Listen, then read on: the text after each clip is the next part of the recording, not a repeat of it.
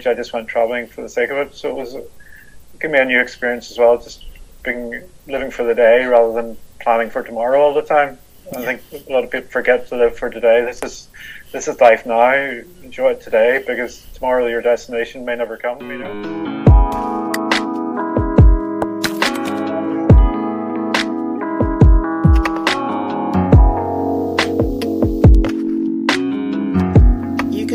All things if you are willing to put in the work. Welcome to another inspiring episode of Podcast with Sheila, the podcast that is spreading positivity around the world by sharing inspiring life experiences. He rode the Sahara Desert, traveled through Africa to Cape Town and other places on a Moto Guzzi 42 years ago. Now, at age 64, he is planning on completing this journey. Chris Donaldson will be sharing with us today his life experiences, lessons, and other stories as we go on. As usual, we aim to motivate, inform, and inspire you. Hello, Chris, and welcome to Podcast with Sheila. Hi, Sheila. Lovely to meet you, Chris. So, in brief, who is Chris? Where does he come from? Just a basic background story, just so that our audience get to know who our guest is for today. Well, I'm Chris Donaldson. I'm from Belfast, Northern Ireland. I'm 65, I think. I'm at that age you can't remember anymore. And I've lived here on and off for most of my life. But uh, I was brought up in the 70s in Belfast, and it was a pretty rough uh, station to be in. There was uh, bombs going off and uh, people getting shot all around the place. So when I was 21, I decided to go to Australia and for some reason uh, decided to do it on, on a motorbike. Um, but it's a long story. I never actually got there because the, uh, I set off and then the um, the Islamic Revolution took off in Iran, blocked blocked the road east. So I ended up going everywhere else in the world, apart from Australia. I ended up in Argentina, all places after riding down through Africa, sailing up in a yacht back to Europe, driving around states, Canada, and then down to South America. Um, so I came back and resumed normal life for 40 years and um, I wrote a book about my travels called Going the Wrong Way. What was life like growing up? Just before we get into the story proper, take us to life as young Chris. What was it like growing up? Well, it wasn't bad at, the time. Anyway, I thought it wasn't bad because I lived in a nice part of Belfast. But this is say the troubles were going on we went to school in the centre of town and we could see bombs going off. We would have to get out of school sometimes. Friends got shot, or so there was uh, there was a lot of bother about it. Was, uh, but being a teenager, it's only when you get older that you realise that life shouldn't be like this. Uh, so I, I, think kids have great resilience. They don't they don't um, get through things basically because they don't know any better. Yeah. it's only when you learn what's going on elsewhere in the world you realize, hang on, this shouldn't be like this, you know? yeah. Yeah. So, how did growing up in Belfast affect your life? Did it affect it? Do you think it affected it positively or negatively?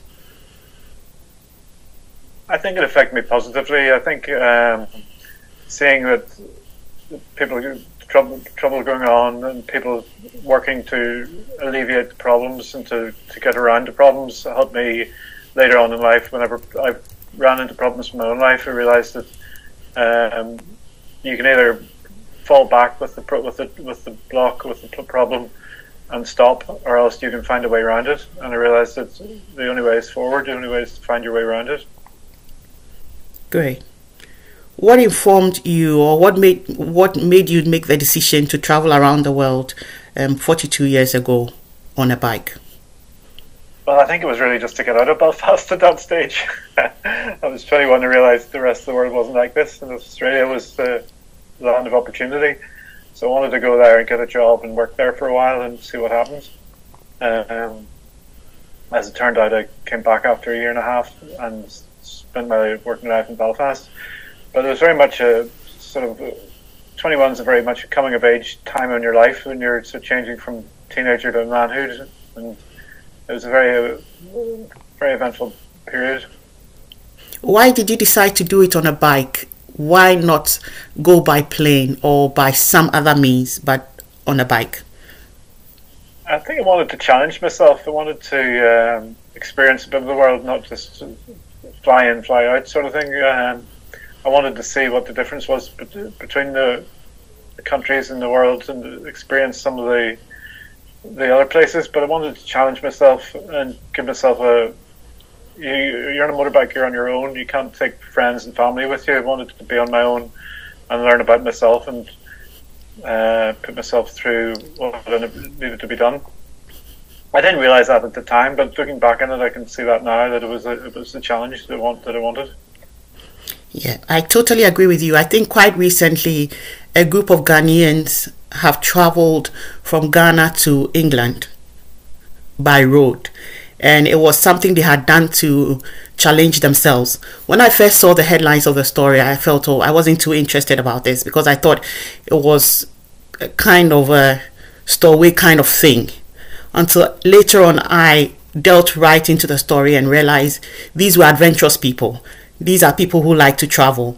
They're a group of friends who travel around Africa a lot. And I think, according to them, the last time they had done that was to go, go to um, Cape Town, travel from Ghana to Cape Town by road. And then when they got to Cape Town, they said if they've been able to do it to Cape Town, then they would see if they can do it to England.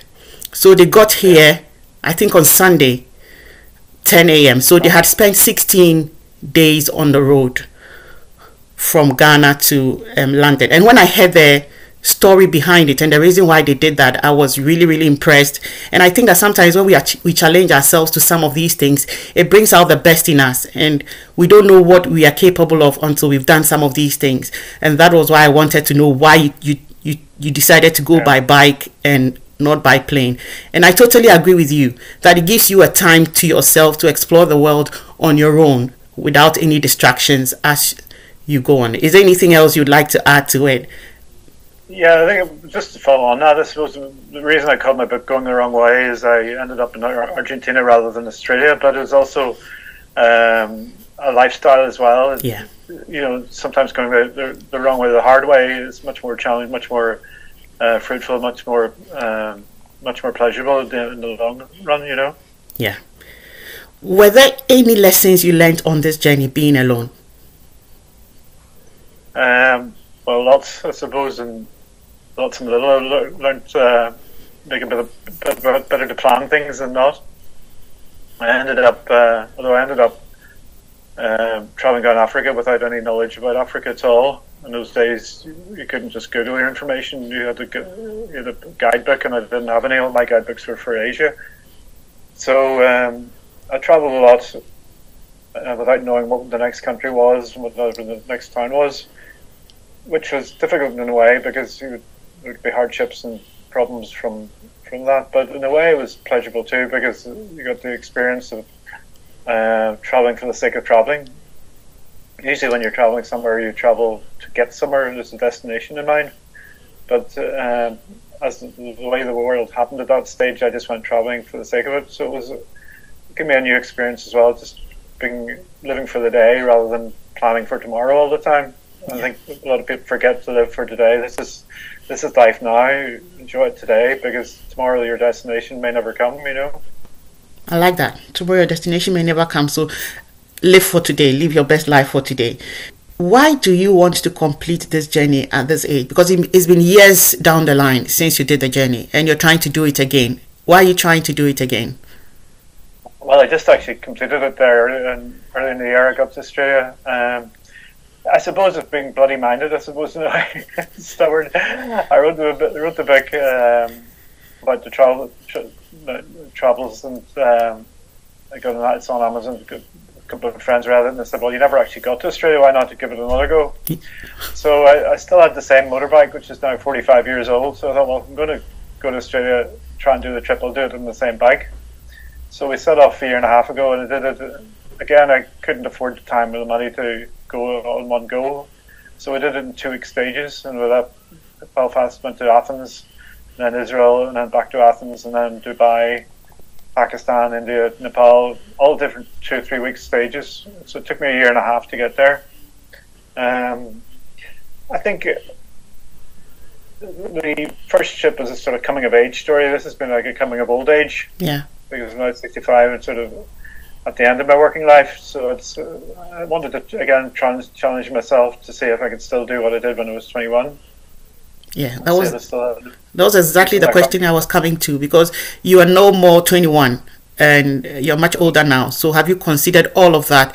And this time around, do you have your journey properly planned? Because like you said earlier time, it wasn't properly planned. You didn't know where you were and when you got to some parts of the journey. Do you know exactly where you're going to be properly planned out now?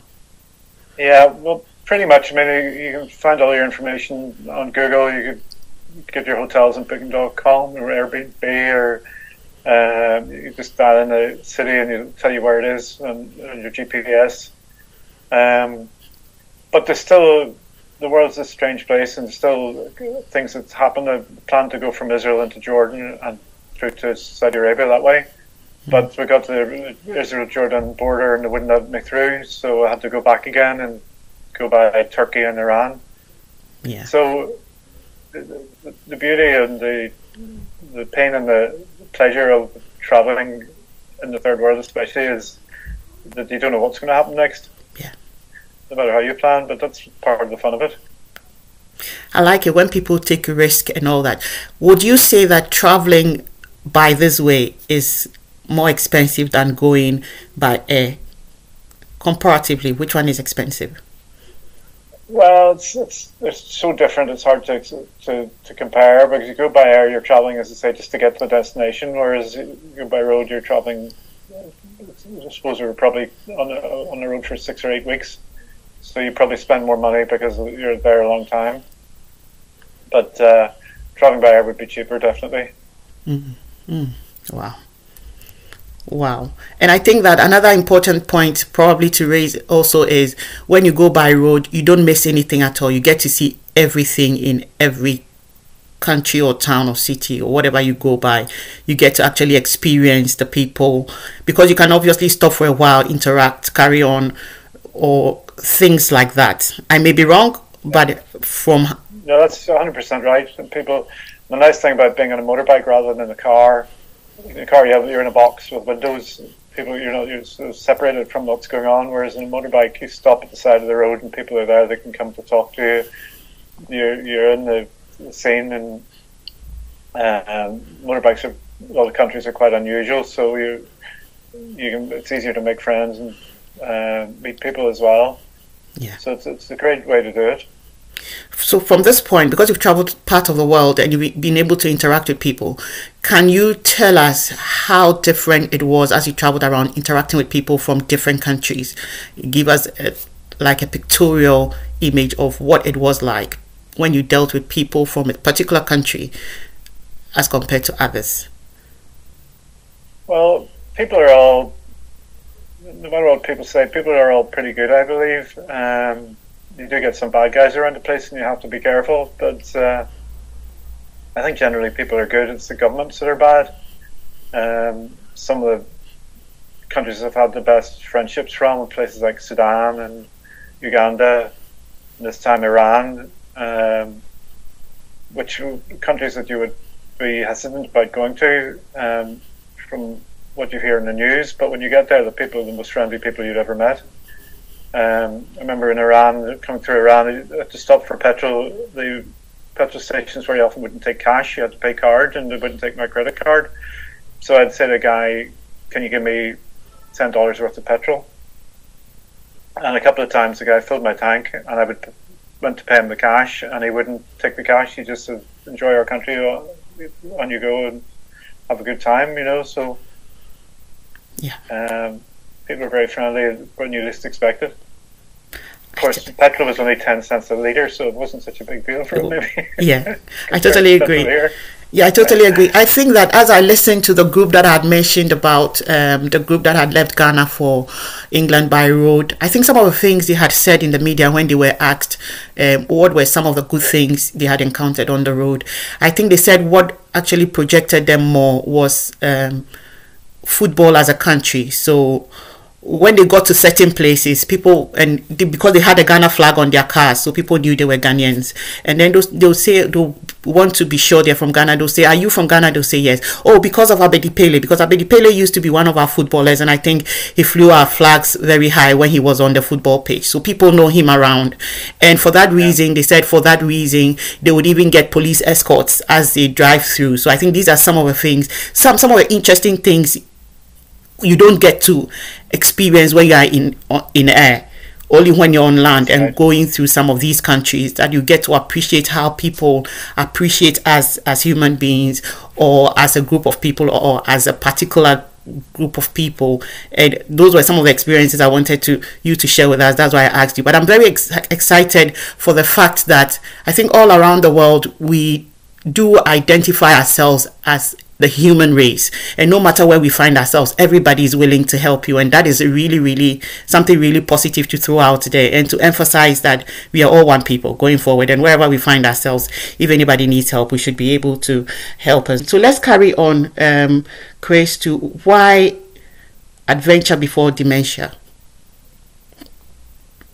Well, uh, 65, quite a few of my friends have retired already, and uh, sort of looking to ahead to think my time is coming as well. I'm still working, but um, I want to spend more time doing what I want to do.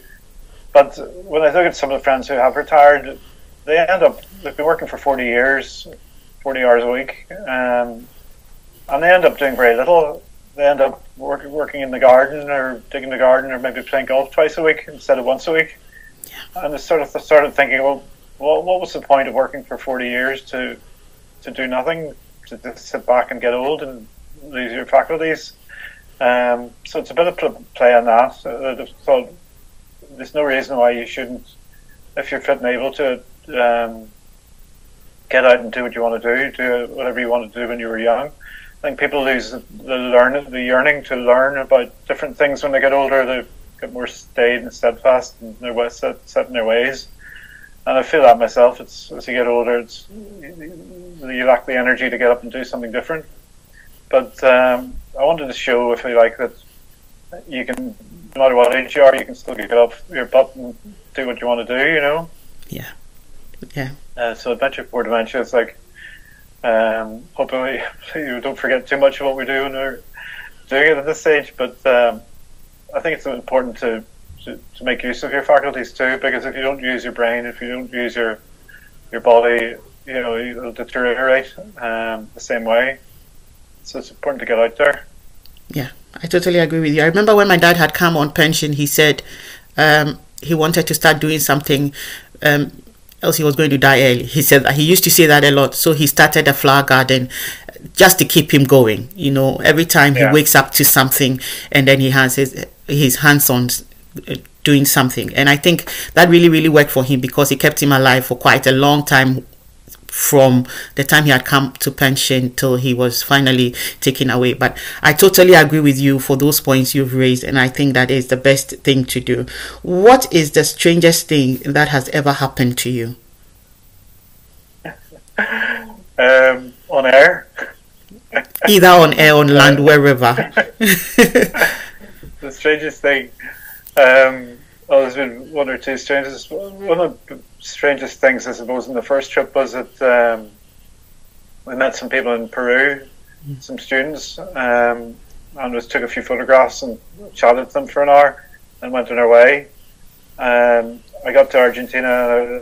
I got sick with hepatitis, and I was very ill. I lay down on the, on the bench in the train station when I got there just to get a, a nap, and that I know the girl had been showing her friends of, of, her photographs the day before, and one of them recognized the bike and myself sitting in the Buenos Aires train station. Um, so she came over and picked me up and said, uh, "You can stay with us." And wine me and dine me, looked after my bike, and got got me shipped home. It'd be a bit like somebody arriving in um, Euston Station and running into somebody that they knew mm. without any organisation. But the strangest thing was a month later, a friend I'd been traveling with in Peru, a German guy, had also got to Buenos Aires, and he was sitting in the park in the middle of town. And lo and behold, the same girl walked past and ended up putting him up for the week as well. So there's two coincidences which are a million to one, happen one after the other. It's mm. probably one of the strangest things in the trips. Yeah, you can't. You can't. Sometimes you just can't um, avoid some of these bad happenings. But um, thank you very much for sharing that with us. And what is the funniest thing that has ever happened to you? The funny thing is the uh, when I got to Cape Town, I got a job on a boat on a yacht uh, because the guy from Australia had hurt his leg. I got his place on the boat. And we exchanged addresses and shook hands and said, see, maybe see you in Ireland in the UK if you're going to go there. And again, uh, two months later, I was driving down the street in Donegal and um, he was driving up the other direction, but the same guy. Hmm. So we bumped into him and met up, had a few drinks, and stayed friends ever since. Did you make a lot of friends on your journey? Like when you went on the bike journey, did you make a lot of friends on that journey? Yeah, I think if you make a friend when you're having a challenging time, mm. they're a friend for life. You know, you yeah. can spend a week with somebody, you can spend a year with somebody and never know them. But if you spend a week with somebody in a difficult time, whatever it is, it's much more important to you and much more ingrained in your brain. Uh, so I have met um, since I wrote the book uh, various characters in it that got in touch with again, and it's been quite touching to speak to somebody after 40 years because, as you say, the main part of our earning life, our working life is gone. So we met them before we started working, and again to meet them afterwards. It's uh, it's been quite emotional sometimes to meet meet guys that I haven't seen for 40 years, and you sit down and have a beer with them, and you get on with them same as we did 40 years ago without a break. You know. Yeah. Wow, this is so interesting. Uh, this this time around, as you make your second journey, will you be doing that alone or with someone else? Well, as I say, it started a year year and a half ago, and it just just finished this a couple of months ago. Um, I started off with the guy who had suggested that uh, we go that I do, finally do go to Australia. He said he'd come with me. It was his idea to go, and then we got to Athens, and he decided he didn't like it anymore, so he came back. Oh. so I ended up I ended up on my own after all. Oh, so, so if I'm getting you right, has the second journey been done? Yes, I just finished it. Oh. Um, I must have where you got that from. Well, it was off my bio. I probably haven't updated my bio yet because I only just got back a couple of months ago. Wow. So it's all finished. The bike, the motorbike is now in a museum in, in Melbourne, Australia. Great. What what uh, what is the feedback you're getting from your motorbike um, being displayed over there? I got a great reaction. Great, uh, a couple of um, talks with people. Motorbike circles are quite quite uh, sociable, and in Australia especially, they were quite uh, amazed that I'd actually made it after 43 years. So I got a great reaction from the different guys. Um, I think I've stayed in Australia for three weeks, and I think I stayed in a hotel maybe two or three nights because everywhere you went, people want to pick you up and take you out for dinner and make a fuss. So it was a great, yeah, great, uh, great hospitality. Wow. Now that I know you've done the second journey already, can we compare the first journey to the second journey? What was the difference like as you made the second journey? Well, obviously, I'm a lot older, and so I mean, when I was 21, I could ride the motorbike all day and go out and party all night. Whereas now, I'd ride the motorbike all day, and I would just want to go to bed with a cup of cocoa and go to sleep. You know. Yeah. Um, but they could still do it. Um, I suppose the main prob- probably the main thing has been the internet age has come in. Um, I mean, roads are different, people are different, but the, the internet has made the world so much smaller. It's much easier to yeah. communicate. Yeah. Um, I think I drove, drove down Africa. It took me six months, and I maybe rang home twice, two, three times because it was so difficult to get a phone.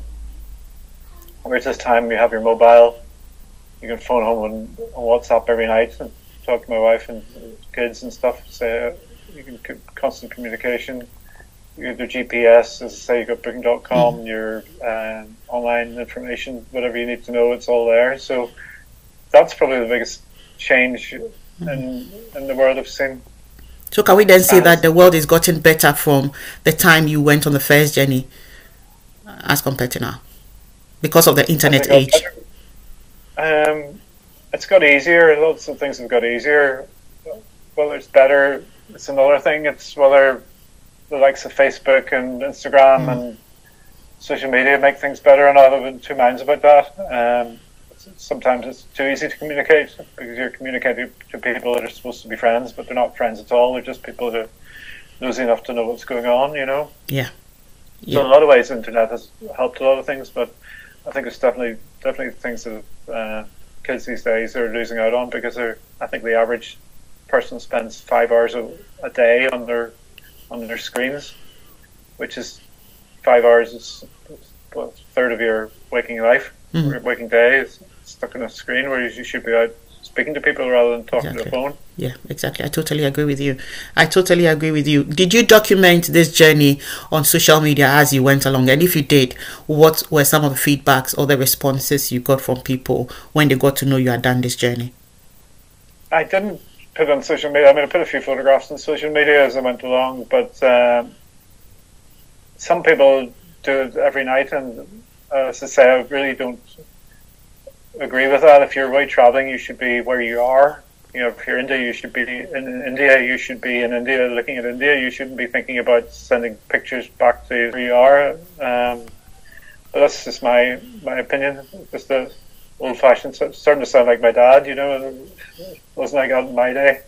But I think you should focus on, on the, the here and now rather than trying to impress people at home. So I didn't really bother with that, but I have got photographs and took videos, and I'll be putting a um, something together for people. Yeah, I totally agree with you. People on the internet always have their own opinions, and people call them netizens. So, um, people on the net are citizens of the net, and they always have their own opinions. And most of the time, they may not agree with yours and the reason why you're doing it. But obviously, I always say that if whatever you're doing is for the right reasons and is making you happy, just go with it. And um, yeah, uh, we cannot be too much bothered about the negativity on the internet. Finally, wrap up. What will your final message be to our listeners? Uh, apart from buying my book. Great. Um, as I say, let's just repeat. You know, live for today and get out. No matter what age you are, um, don't get tied to. I'm an old retired person. I can't do anything. You can do what you did. If you, got your legs and your arms and everything's working, you can do what you did when you were 21. Maybe a little bit slower, maybe a little bit different, but you can still do it. Get, get out and do it. Stop sitting around watching TV and get off your screens. Yeah. I totally agree with you. I totally agree with you. If Chris, um, at age 65, was able to go on his bike, ride around the world um, as an impressive thing to do and a challenge to himself, then I believe that we can all do that. Um, I also believe that whatever we put our minds to, if we are determined, dedicated, and focused, we should be able to achieve it. As the Purpose podcast with Sheila, if others have been able to do it, we can do it as well. So, would like to say a massive thank you, Chris, for coming on podcast with Sheila today been a pleasure, Sheila. Thanks very much. Great. If you've been listening in, this is season two, episode 89 of our podcast series, where we've been bringing seasoned guests with inspiring life experiences and stories to share with us. Do not miss out on all these lovely experiences. Subscribe and be notified when a new episode is released. Whilst at it, please drop us a rating. We have a video presentation of this episode on our YouTube channel. Just search for Podcast with Sheila on YouTube and you would find us. Our prayer for you this week is that you never give up when challenges arise. Together, we will make the world a better place. Until we meet again, have a brilliant week.